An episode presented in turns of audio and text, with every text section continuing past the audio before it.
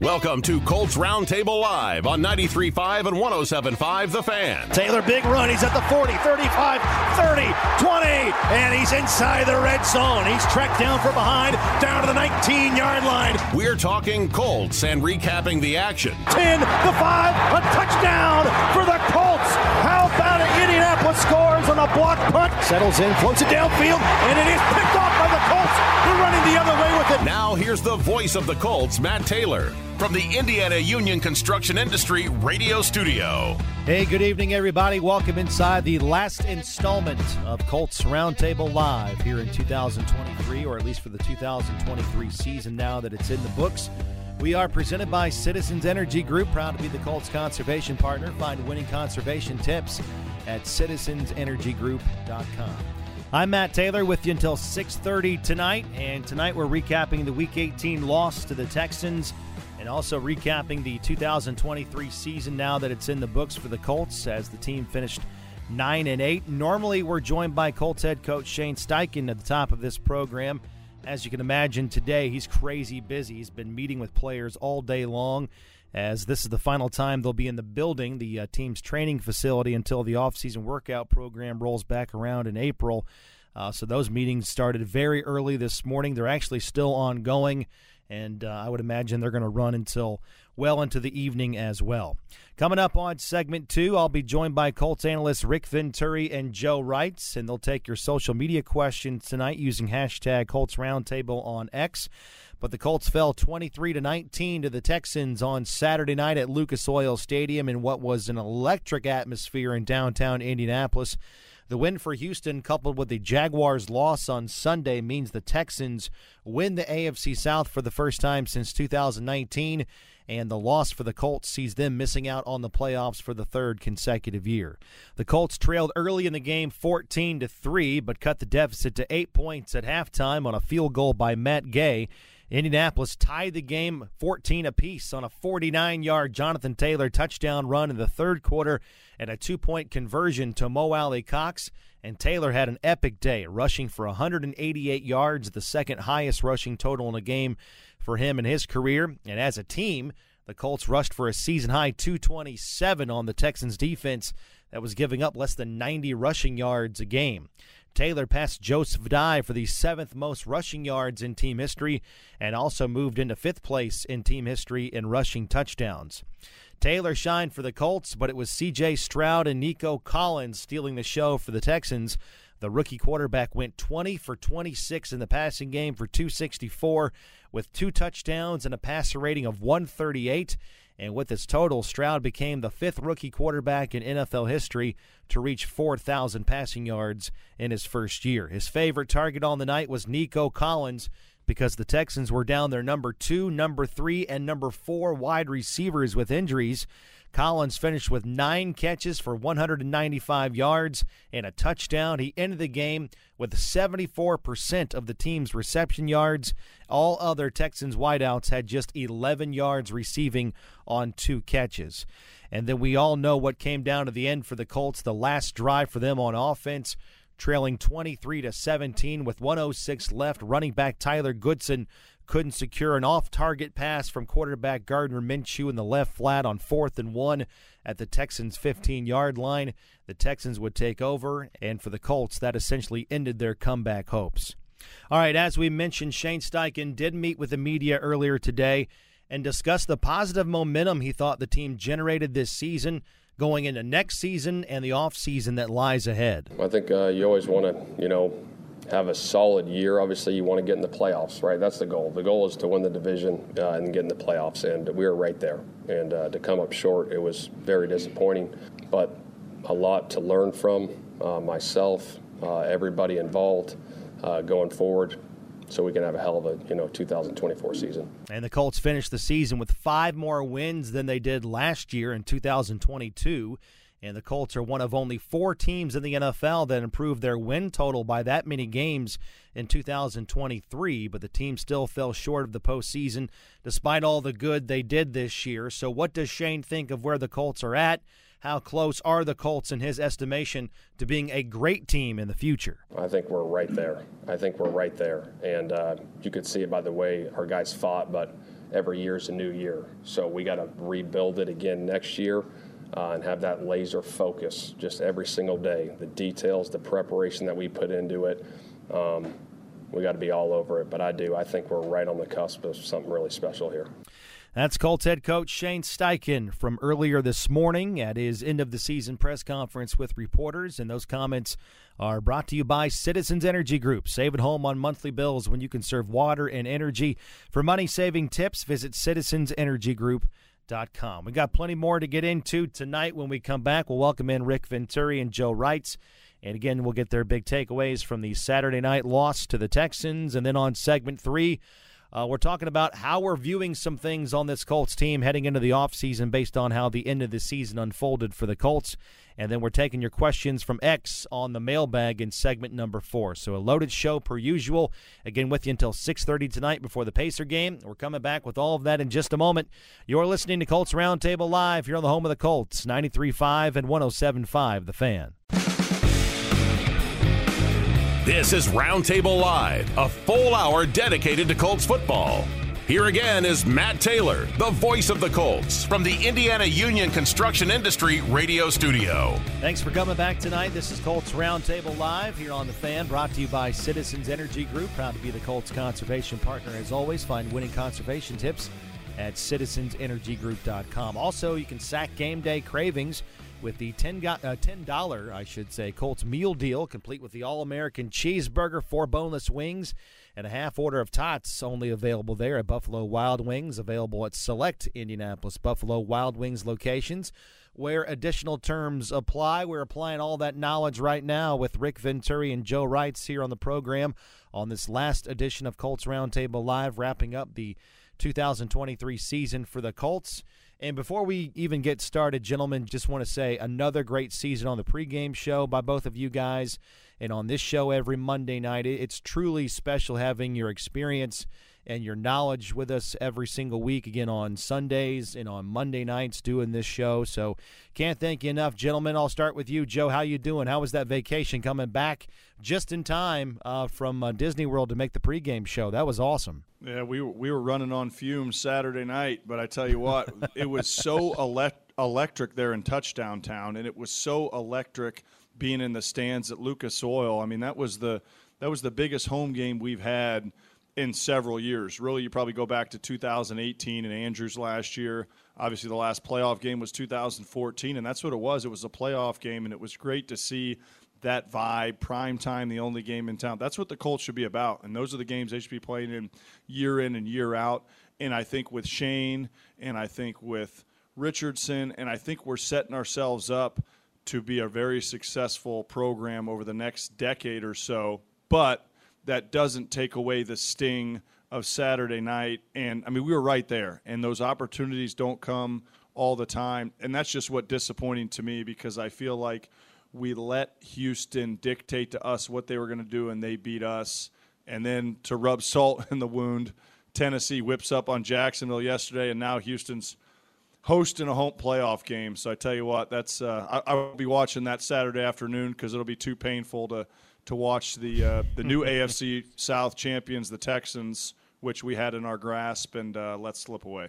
Yeah, and, and, credit to you, Rick. I mean, you've been calling that for the last month or so, and Saturday night was just made even even worse by Sunday afternoon with the Jaguars tanking the way they did, and yeah, the Colts missed out on a major opportunity. It's it's a lot of what ifs here on this Monday night. Yeah, you know, I I'm lost today. To be honest with you, I did not. I, I totally felt in my heart that we were going into this weekend that it was all going to open up for us, that we were better than Houston. Jacksonville was on a death slide. You know, I fully expected to be in here today. You know, I had I had done three days. I didn't even tell anybody. I did three days on Cleveland last week. Yeah, I was totally ready to come in here and uh, and and do Cleveland. And uh, I'm I'm just really just a little bit lost. I will say one thing. I, I think this show has just grown, uh, and I, you know, I'll editorialize for us. Uh, I think it's one of the best uh, post-game shows that you're ever going to find, and I think it's based on three guys that are highly prepared, highly knowledgeable, have tremendous chemistry, and in many ways have become good friends. And I think that's how you put a show, a team, a unit together. And so, yeah. you know, like I always say, I'm just proud to be a part of it. Yeah, likewise. And I know Joe feels the same way. So thanks again for all that you guys do. Uh, but we got about uh, you know three or four more segments to wrap it up and uh, put things into perspective here at the end of the 2023 season. Again, Rick Venturi and Joe Reitz. I'm Matt Taylor here tonight on 93.5 and 107.5 The Fan, and we lead off like we always do with Rick and Joe both examining the game film from Saturday night. Let's talk about what happened and the turning points here on the tail of the tape. Go, baby. Raising hell today, okay? That's the way to go, fellas. Bang, bang, play. Bang, bang. Keep the hammer down, all right? Keep talking to one another, man, and clean it up. That's all. Get ready. Get ready. Yes! Yeah! Yeah! Tail of the tape time discussing the fallout from Saturday night as the Colts fell 23 to 19. The loss sees the Colts um, and their season come to an end with a record of 9 and 8. Still a, a winning record on the campaign, but again, uh, so many things that, that could have been for this team this year as the Colts rushed for over 200 yards. Uh, Jonathan Taylor had 188 and a 49 yard rushing touchdown in the third quarter. As we said, CJ Stroud was on fire, 77% completion percentage. Nico Collins with 195 receiving, accounting for 74% of the team's receiving total. Outside of that, the Texans' wideouts combined for just two catches for 11 yards. And of course, everybody at the water cooler today still talking about the fourth down play with just over a minute to go. So, Joe Reitz, you're up first. What notes did you jot down on the tail of the tape with the Colts coming up short in Week 18? Yeah, I mean, big picture, it's really hard to lose in the NFL when you have no turnovers, you have three total penalties, and you rush for over 200 yards. I mean, that's a winning formula. Yeah. But when you look at the stats, we're 0 3 in the red zone, and we were 0 10 on third down to start the game. I think we finished one of 11, but we just couldn't convert on third down. And you know, Minshew was a little bit off. You know, it's there were there were four or five times we were ready to have that big play, and we just couldn't connect. You know, receivers step behind. You know, there's some pressure here or there, and so I just felt like offensively we never really clicked. I think Taylor's heroic effort kept us in the game, but I do think a couple things. You know, we go right down the field and we get in the red zone, but we miss a chance on third down. We kick the field goal but I mean that that 75 yarder to Nico Collins right off the bat that just completely changed the trajectory of the game in terms of now we're playing catch up the whole game. And it was 7 3, then it was 14 3. Then we get back in the game 14 6 before half, and we score right out of half. But we were always playing catch up. And then I just think defensively, that last drive. I mean, when you have multiple chances when they're second and 20, first and 20, second and 14, second and 13, and we just continued to let them make easy throws. That's what's really hard to stomach because you knew that they were have Nico Collins and a bunch of practice squad wide receivers.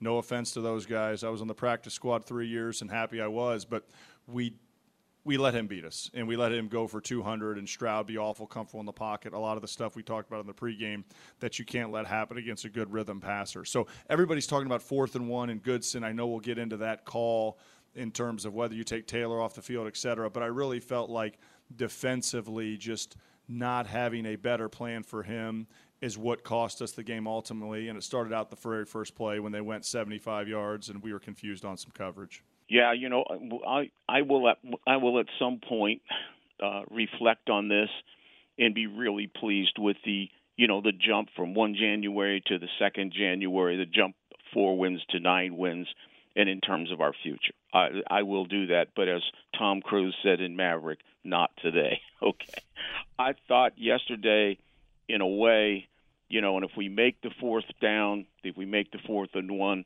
the narrative obviously changes. But I feel like in the end, yesterday was a little bit of a microcosm, was why in many games we couldn't get over the top and why we couldn't get over the top yesterday. You know, and I think on offense, three things hit you, and they've really been there all year. If you look at it statistically, in the t- in total, uh, this will be this will back it up. One, you know, we get no explosive plays in the passing game. I mean, I, I think we what we throw for Matt 135 is something like 5.3 per game. So you can run the ball mm-hmm. really well in this league, but if you don't get explosive plays in the passing game, you're not going to score. we're one for 12 on third and fourth down, which has basically been a problem all season. And then the bottom line, 0 for 3 in the red zone.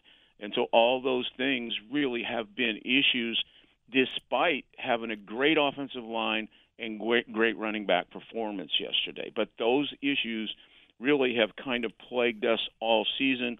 Sometimes we've overcome them, sometimes we haven't, you know, and then on defense, the inability to stop quarterbacks, not just elite quarterbacks, any quarterback, and the inability to have game specific game plans, uh, you know, for wide receivers. I thought specifically, I thought our offensive line was terrific. I really did. I thought they were terrific. I thought Shane and Tony continued to use a diverse running game like we saw the week before. It even got better. Uh, Jonathan had probably the game of his life.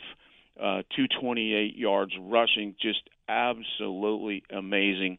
You know, and again, as I said, if we just execute the perfect call on fourth and one, it's a whole different um, yeah. it's a whole different narrative. But you know, you you got to get points. 17, you can't count on 17 uh, to win a big game. You got to be better than that.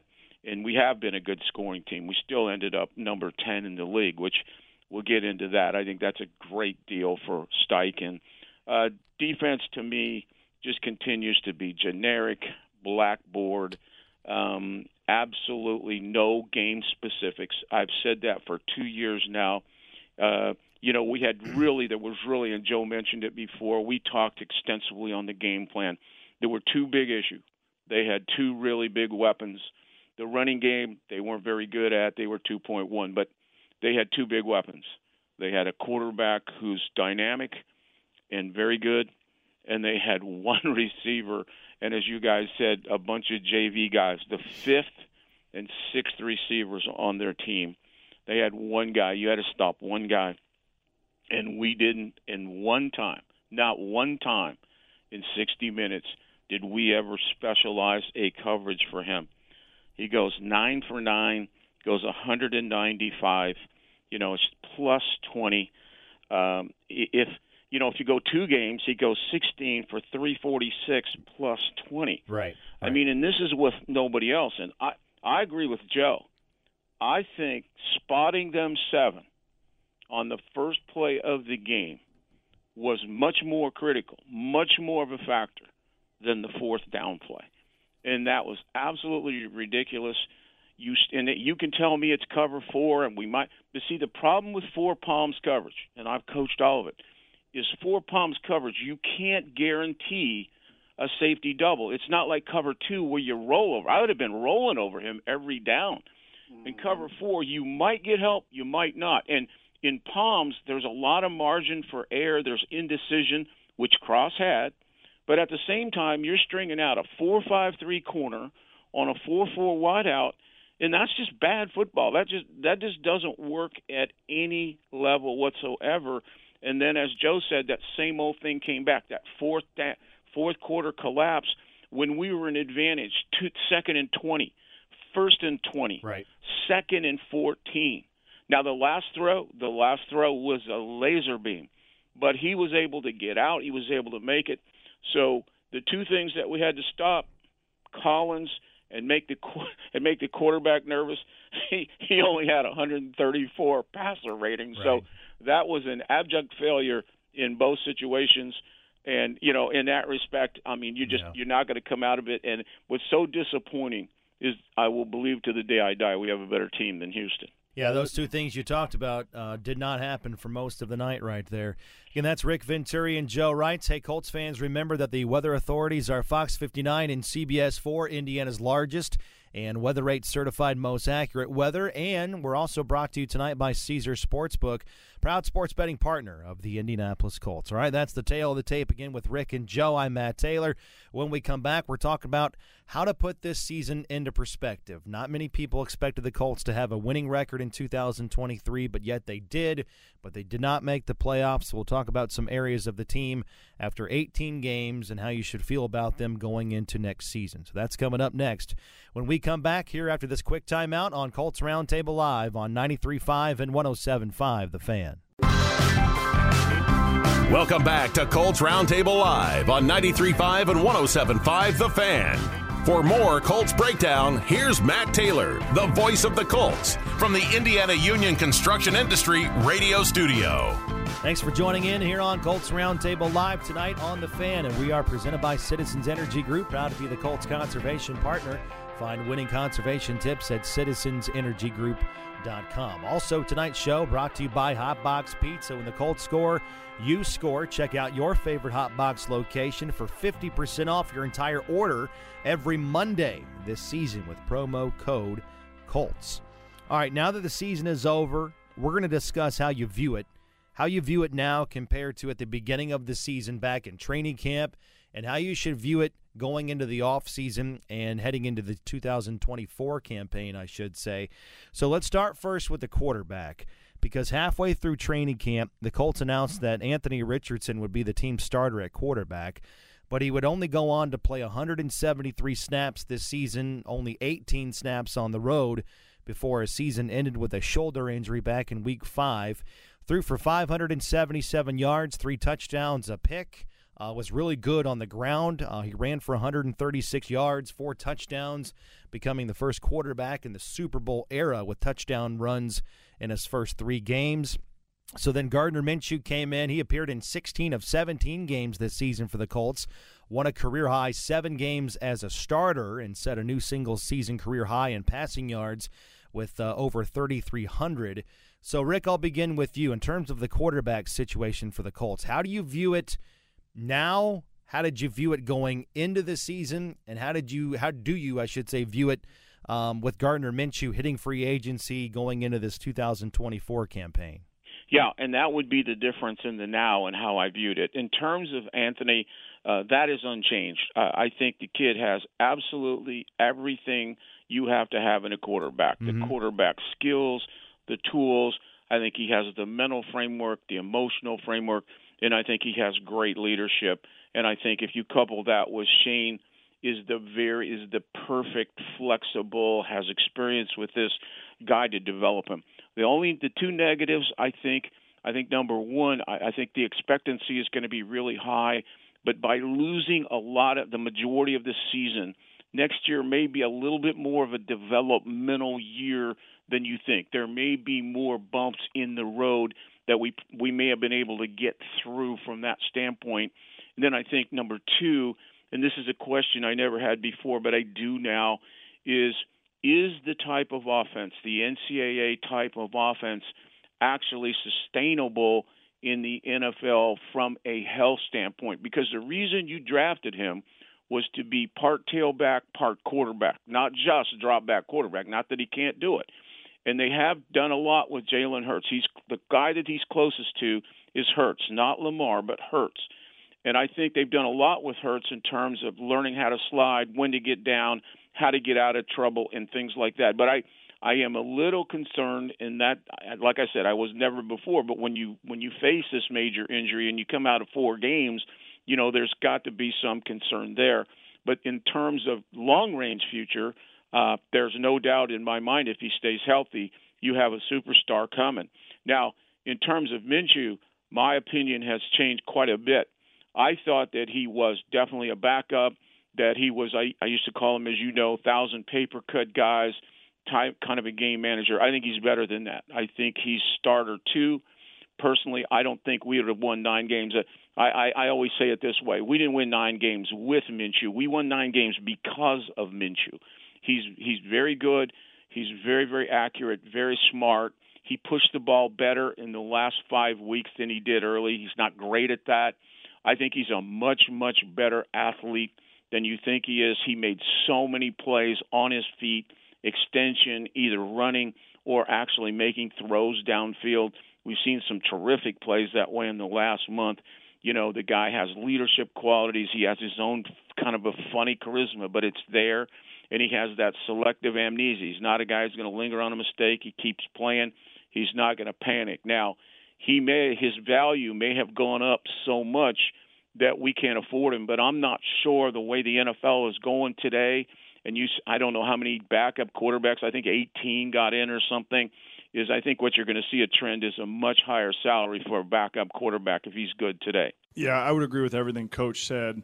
I do think it's important to re-sign Minshew if we can. It'll be interesting to see what his market value is. But yeah. the positive thing for the Colts is you got Richardson under his rookie contract, and so if you're somebody that you know, if you're the Jets, you know, and you're paying Rodgers fifty million dollars a year, you're probably not as likely to pay a backup big money. You know what I'm saying? And so I think yeah. the fact that we can keep him there, but he certainly means a lot to this team. And Coach mentioned it, just his leadership and his swag for a backup quarterback, a lot of guys don't have that. And I think his number one quality that's most important is that to be able to back up and come in and completely take the reins of the team.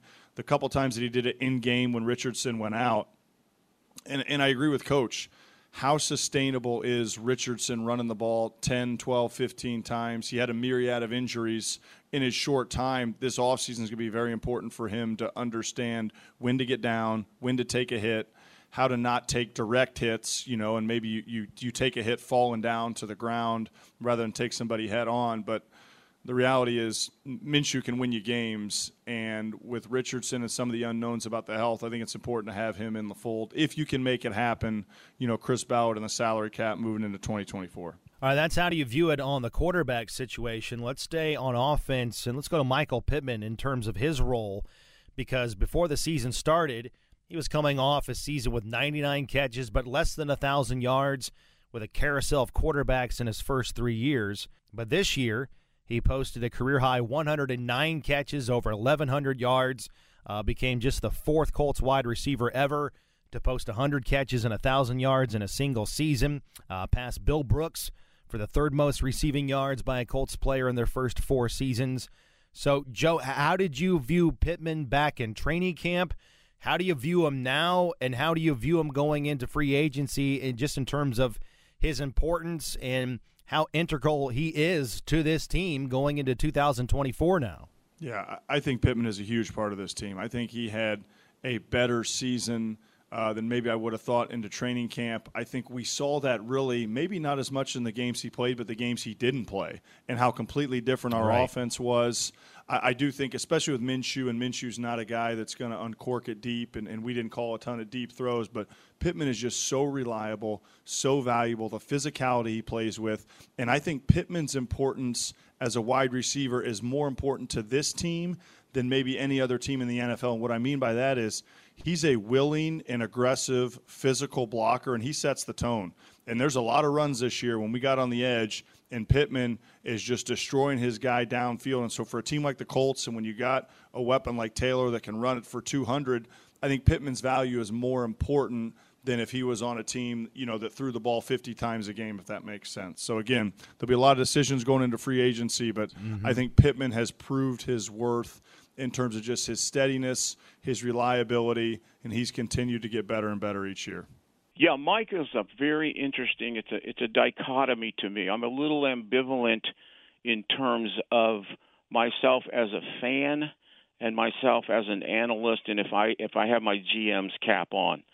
Um, in terms of me personally, as a fan and as a coach, I love him. Okay, I think he's tougher than nails.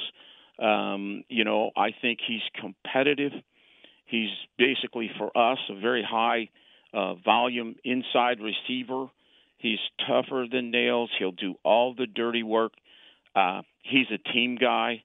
Uh, and I think, and, Joe made a really good point, I think he's invaluable to this team. I think he's more valuable to the Colts than he is on the open market. And I'll talk to you about that. So when you sign him, there to me has to be a context.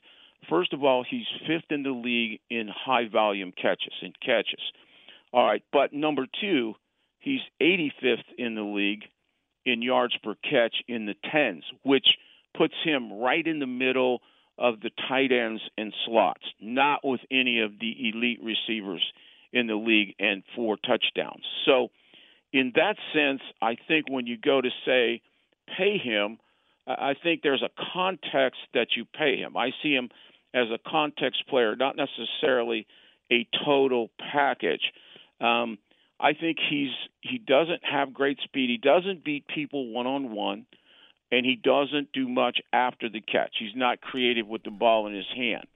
And so where he's really effective is really on the inside, like a tight end or like a slot. I've always said he's kind of a hybrid tight end in a wide receiver's body. Yeah. And Shane did a great job as the season went on to give formations, to do things, to move him around so that he got free access, but never had to create it. You got to understand that. So, you know, in that sense, you know, again, very, very valuable to us um, you know, you're going to have to pay to get them, but I would not pay, you know, on a like on an elite standpoint because I don't see that. I see him really, you know, as a great tight end, as a great slot inside, a guy that I want desperately on this team, but financially you also have to you know you have to you have to know what you're doing and i think that's where i look at pittman he, he's the Colts' most valuable receiver, but our most explosive receiver is Josh Downs. And Josh Downs had Absolutely. three targets, three catches for 48 yards. And I mm-hmm. kept calling more downs, more downs, more downs. And I think he's going to be the guy that next year you continue to see them to find ways to get the ball in hands because he just finds a way. He, he reminds me of T.Y. Hilton in, in terms of they're different receivers, what they do, but he always is open and he just has that knack to be able to do it. And all of a sudden, he catches one 12 yards down the field, and before you know it, he's turned it into 50. And that's something I thought, you know, going back to the game a little bit, we, we could have fed downs on two or three more plays and got explosive plays because our explosive plays come from Jonathan Taylor running the ball and Josh Downs catching the ball. Yeah, good stuff right there. Rick Venturi, Joe Reitz, I'm Matt Taylor. We're talking about how you view some things. Let's close out here. Let's go to the other side of the ball, talk about the defense, because back in training camp – uh, that unit looked like it had the potential to be a top 10 unit. Pro Bowl players and Pro Bowl caliber players in all three levels of the defense, and they definitely had their moments this year. Uh, they held eight opponents to 20 points or less. They were 8 0 in those games, the Colts were. However, they uh, they finished the season on defense ranking 27th in scoring. The Colts had four players who had at least seven sacks this season, and as a team, they broke the Indy era record for sacks in a single season with 51, but the Colts also played with a young secondary for most of the year. Uh, they routinely allowed big games to the opposition's top targets. And then we talked about it on Saturday. The Texans were without their number two, number three, number four guys. Nico Collins still had a big game for uh, accounting for 195 of the Texans' 306 total yards. So, Rick, how do you view this Colts defense? Uh, I should say, let's go back in time. How did you view it back in the summer? and how do you view it now um, and what the outlook there is going into 2024? Well, I'm with you, and you know you tend to you tend to have a different kind of look in the summertime, and you tend to look at at the team as individuals. You look at a lot of one-on-one drills. Yeah. You don't really see them play against another team collectively. So what you're doing is kind of evaluating talent in the preseason. And I will stand by this. I think it's a really talented unit. I, I think that Ballard has really given them talent. I mean, you have two of the best inside players in football as a combination. You got a busload of rushers. I mean, we got all kinds of. We got a bunch of guys between eight and ten simply because we roll them. We have two of the best young stack linebackers. I think they have what 250 tackles between them. Cross and you know Cross and Blackmon are two of the best athletes at safety in the league, and and Kenny Moore is an absolute excellent specialist where he plays. And our two corners are better than advertised. They're getting all the heat, and all the excuses for our scheme are made because of the corners. And I'm not buying it because we played the same scheme a year ago. What our problem is is we have a vanilla and and we have a predictable scheme that people are tearing apart. We play 79% zone. That was as a week ago. I don't know exactly what it is today, but it'll be close. 79% zone. And in that zone, there's no matchup. It's soft on the outside, it's soft on the inside. There's no matchup underneath, there's no hard press. So teams have free access. That's why this play after play is uncontested. It just absolutely dra- drives me crazy and that's why it's it's not just a great phenom like the young kid we played on Sunday. It's Browning, it's Heinicke, It's it's Aidan O'Connell. I mean, it goes on and on and on in terms of giving up these high percentage. We, we're kingmakers, and it's the same way with wide receivers. Every wide receiver that comes in here has a career day, and even if you don't have good corners, all you have to do when there's one guy out there is you roll to him every down, play run force away, okay, or you go man to man, press him in double over the top, and you play nine on everybody else. Period. Okay? So there's no excuse for what happened on Sunday. So, you know, to me, you know, if you're going to hold players accountable, then you have to hold the coaches and the scheme accountable too. And I'm I'm hearing the word continuity thrown around a little bit, but let me just say something about continuity. Okay? Let me just give you five playoff teams. Buffalo changes offensive coordinators in the middle of the season, and it's been huge. Pittsburgh, same. Cleveland brings in Jimmy Schwartz. They're now number one in the league on defense. Um, Baltimore brings in Monken. Look at the difference he's had with the quarterback, you know. And then look at Miami brings in Fangio. So, and Houston totally re- revisits the whole thing.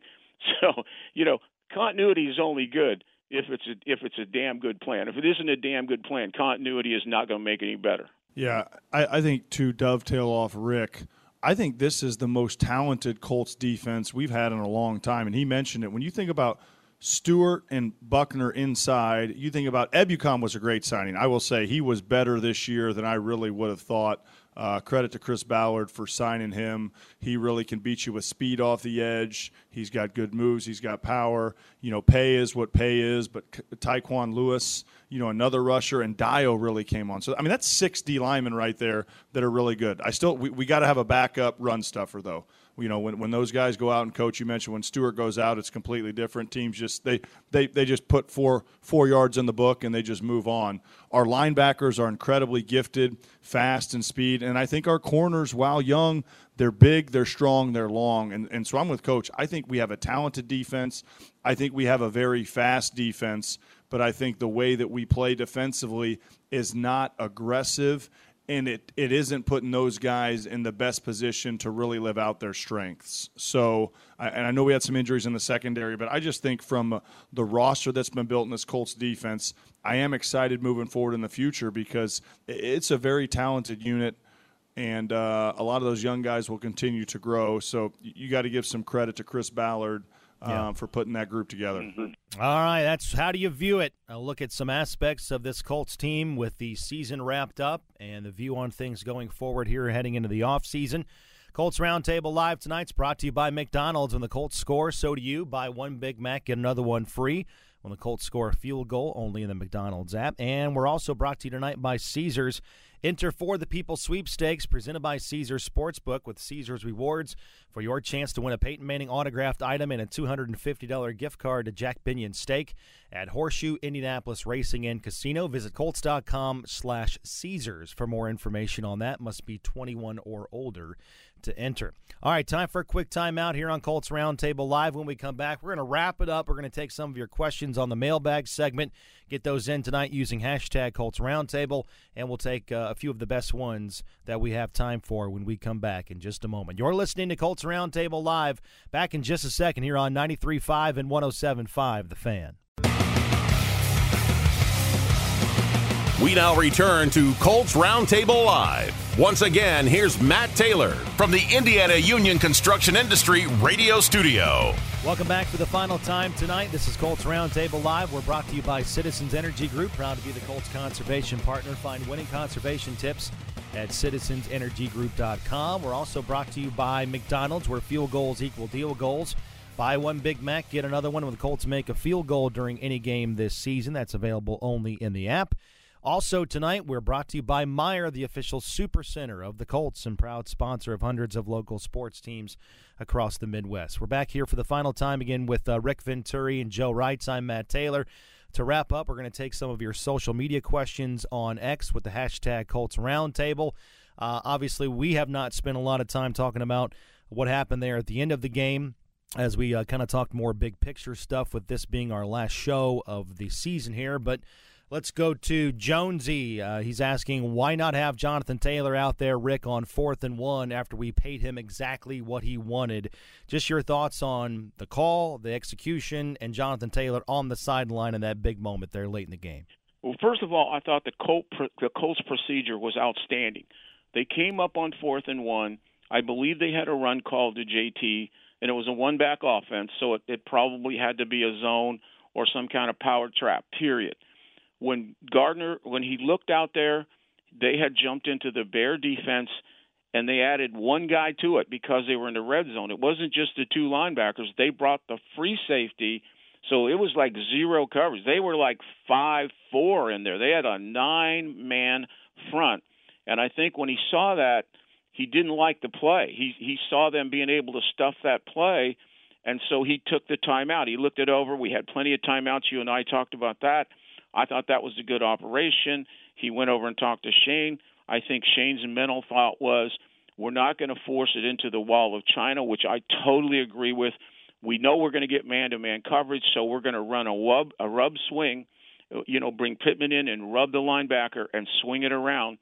And that was the play, an absolute perfect call that got misexecuted. Gardner didn't – you know, he didn't throw it perfectly. When you're throwing to a running back like that, it's got to be at his eyes, one foot in front of him. You don't want to make him twist. And then the other, the kid, you know, good. He's got to turn around and catch the ball. You got to make a difficult play. The only criticism I have is not in the play, but I do believe I would have had Jonathan in there to run the same play. I just, I just, that's the part of me that says play, think players, not plays. But in terms of the procedure and the call, I thought it was outstanding.